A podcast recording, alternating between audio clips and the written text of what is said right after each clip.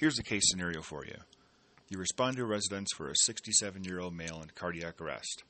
Downtime is about 30 minutes or so.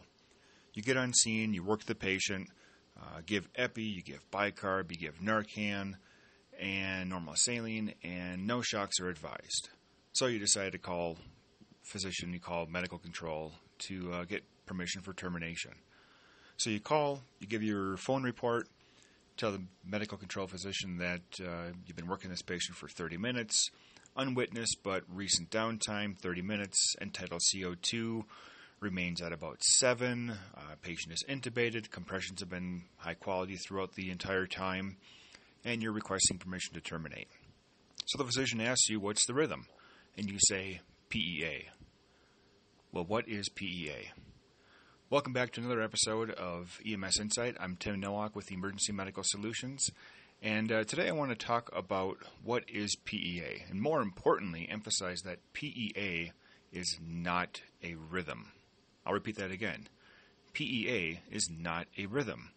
It's a classification, it's a designation, it's a title, it's a clarifier instead.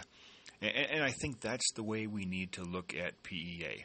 I mean, there are a number of causes that can lead to PEA. You know, the H's and T's come to mind. Um, for those that have been following some of my lectures, uh, H's, T's, or even some S's I throw in there. But but regardless of that, PEA is not the rhythm. And I think that's a practice that we in EMS need to get away from is, is thinking of PEA as one and the same. Because PEA even if we break this down into a medical etiology versus a trauma etiology, it can certainly make sense. Uh, is someone's electrical conduction system going to be likely fibrillating and in havoc when they're a recent trauma arrest? Probably not. They're probably going to be in some sort of a PEA arrest because their heart is fine.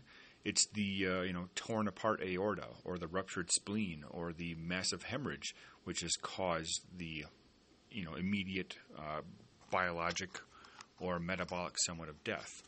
So with PEA, I think what we need to do instead of referring to these types of rhythms, basically non-shockable rhythms or non-asystolic rhythms, instead of referring them as solely PEA in origin, we need to look at this from the, uh, the, the standpoint and the concept that this is an electrical mechanical dissociation, or EMD. And I remember uh, earlier on in ACLS, what, uh, 2000, 2005 area, they started to kind of look at this concept, but it seemed to fizzle away because PEA was so pronounced as far as the term. But again, PEA is not a rhythm. And the reason I emphasize that is because if the patient who's in cardiac arrest has an electrical mechanical dissociation or EMD, has a rate, a, a, a cardiac electrical rate of 8 with a wide complex rhythm, well, that's, you know, IVR, for example. Well, is that the same thing as sinus bradycardia at 40? Or how about junctional tachycardia at 80? Are all those patients the same? While we might treat them with just the standard epi, airway management, and some other medications, they are not created equally. And one of them, I think, has a better likelihood of survivability compared to the other. So when you're calling in your radio report or your phone report or documenting or just referring to these patients, asystole is a pretty strong and, and, and bold and understood word, so that makes entire sense. But PEA, I think we need to start to transition this out of our vocabulary.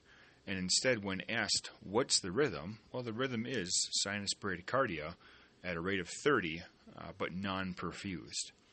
Uh, or if you add that PEA disclaimer on the end of it, that's just fine. But the the real rhythm is not PEA. The real rhythm, especially when we're describing this for the context or the, the purpose of determining termination of resuscitation or even further treatment of, of a potential cardiac arrest patient, we really need to make sure that we clarify what the rhythm is but then add that little rider on it that this is indeed PEA for the time being. But the rhythm itself is not PEA. So hopefully that's not a confusing thing for you. Uh, again, I, I really think that we need to transition this word either out of our vocabulary or make sure that we really add that disclaimer that the rhythm indeed is something else, but this is just a pulseless electrical activity associated with it. But underneath it all, PEA is not a rhythm. So, and again, if you haven't had a chance to uh, either check out my website or follow me on LinkedIn or subscribe to uh, the EMS director, my publication, I would encourage you to do that. Uh, website, you can find me at emergencymedicalsolutionsllc.com or emsdirector.com. Any questions, again, any comments or suggestions for future podcasts, feel free to shoot me an email, insight at emergencymedicalsolutionsllc.com. Again, I'm Tim Nowak, and I will see you next week. Stay safe.